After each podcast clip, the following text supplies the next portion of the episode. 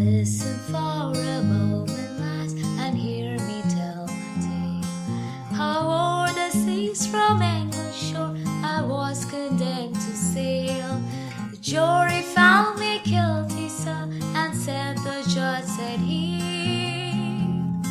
For life, Jim Jones, I sentence you across the stormy sea. Thanks for joining us on Newcastle Family History Society podcasts. The Newcastle Family History Society, located on Awabakal land in Newcastle, New South Wales, Australia, provides support for those interested in family history. Mel Woodford continues her series about the convict women who were sent to Newcastle and the Hunter Valley. In this episode, Mel recounts the life of Ann Corbett, transported to New South Wales at the age of 22.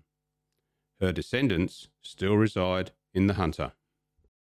Many years ago, a grandmother told her grandson about how she was sometimes taken to visit a grave in Old Wallsend Cemetery as a child by her own grandmother. The grave was that of Ann Butt, who died in 1875. Old Wallsend Cemetery is now a park, and the headstones are long gone, so nothing marks the place of Ann's burial in October 1875. Her husband, Matthew, died some 16 years later and is also interred there. Children now play above their unmarked graves. Ann arrived in New South Wales aboard the Planter in March of 1839 as Ann Corbett, 22, prisoner number 39266. She had been arrested and tried at Surrey Quarter Sessions on the 9th of July 1838 for larceny, stealing cloth. She was found guilty and sentenced to seven years' transportation across the seas. Ann was born to Thomas and Mary Ann Corbett on the 30th of May and baptised at St Marylebone Church in London on the 27th of July 1817. Her father's occupation was recorded as artist in the parish register, which tells us that he was a skilled tradesman. Sadly, we know very little of her childhood and adolescence in Bermondsey, the location given on her convict indent and certificate of freedom as her place of birth. What we do know is that she had a prior conviction of six months' duration and that she had an abundance of tattooed letters on various parts of her upper body. These tattoos would be used to identify Ann throughout her life. Ann journeyed to Port Jackson aboard the Planter, together with 170 other female convicts, five free women, and 14 children according to the original journal of Thomas Robertson, who was the ship's surgeon. They departed Woolwich, England, on the 10th of November 1838, their journey taking 119 days, a little over four months. Surgeon Robertson considered all his charges to be in good health when they embarked. Initially, seasickness was a problem, but the women soon became accustomed to the motion of the ship. As they approached the Cape of Good Hope, some of the older women were unwell, and the women in general appeared despondent due to the long voyage. Because of this, the ship docked in Simon's Bay to give them an opportunity to recover. This bay near Cape Town was used by the British Navy as a port during the time of transportation. 52 patients were recorded as needing treatment for minor ailments. Ann was not one of them. Every effort appears to have been made to keep the women in good health. Mention is made of the prisoners being kept on deck when the weather permitted. Regular bathing and airing of bedding was also carried out. The areas below deck including the sleeping quarters, were kept scrubbed and well ventilated. The women also attended daily schooling, which taught them how to read and write, as well as participating in dancing and needlework. It is little wonder that no deaths or other casualties were recorded, and that the women arrived in good health on the 9th of March 1839. Compared with many other convict voyages to Australia, the women on board this ship were treated with care. On arrival, prisoner number 39266, a young kitchen maid, five foot one and a half inches in height, with a ruddy complexion showing a few freckles and pockmarks, brown hair and dark brown eyes, together with the telltale tattoos, would have been checked and her details recorded. Ann was soon assigned to the area of Brisbane Water near Gosford. It was here that she met Joseph Lee, a Yorkshire man in his early 40s, assigned to Robert Henderson at Veteran Hall. Their application to marry in February 1840 was refused, as Joseph had no way to prove that he was indeed a widower. Not long afterwards, Ann met Matthew Butt from Bristol, who was assigned to Willoughby Bean in the same district.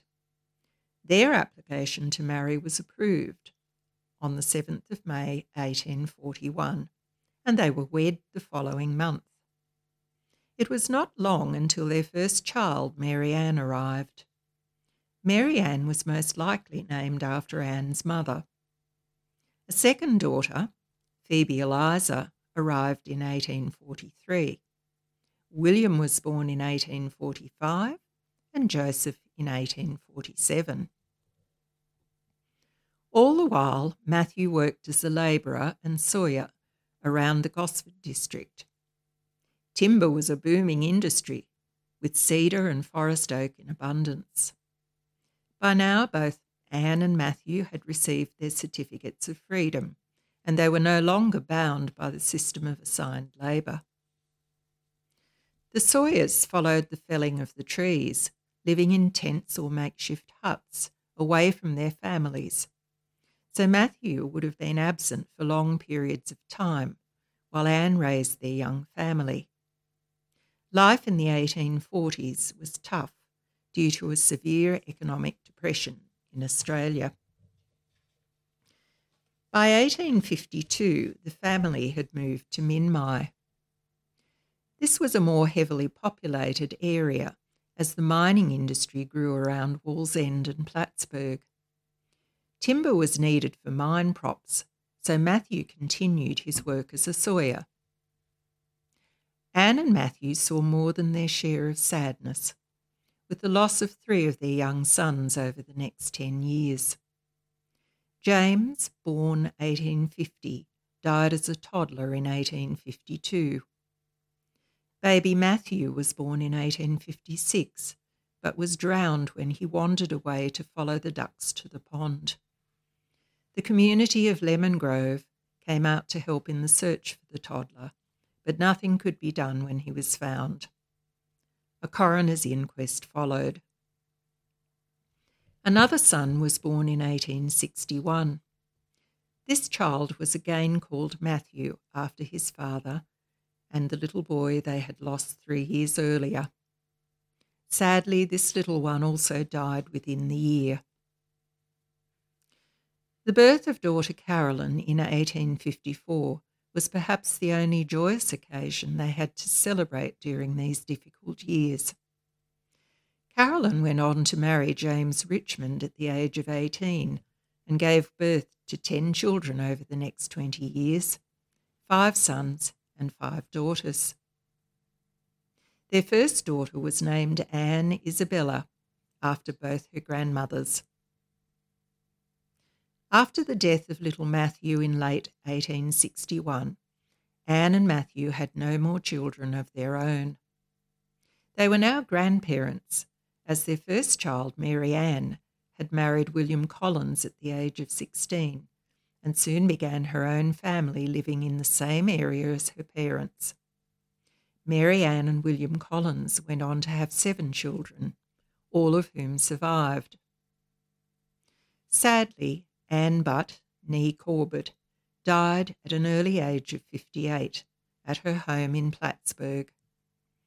A notice in the paper invited family and friends to follow Ann's coffin from the house to Wallsend Cemetery on Sunday, the 17th of October, 1875. Her husband, Matthew, lived well into his 70s and was laid to rest in Wallsend Cemetery in August 1891. Ann kept a family Bible where she entered the names of all her children, lovingly recording their dates of birth and the dates of death for the three little boys who died early. This Bible has been handed down through the family to one of Ann's great granddaughters through Phoebe Eliza, who married Robert Downey from Kilsyth in Scotland. A young lass from South London travelled to the other side of the world to become the matriarch of a large extended family in the Newcastle area. Many of Ann's descendants still call themselves Novocastrians. Thanks, Mel, for giving us a glimpse of the life of Ann Corbett. Her transition from convict to free settler to mother and grandmother is typical of many of the women who found themselves transported to New South Wales in the 1800s. We look forward to hearing more of the lives of convict women in upcoming episodes. And if you'd like to join us, make sure you follow us on your chosen podcast service. Thanks for listening to Newcastle Family History Society podcasts.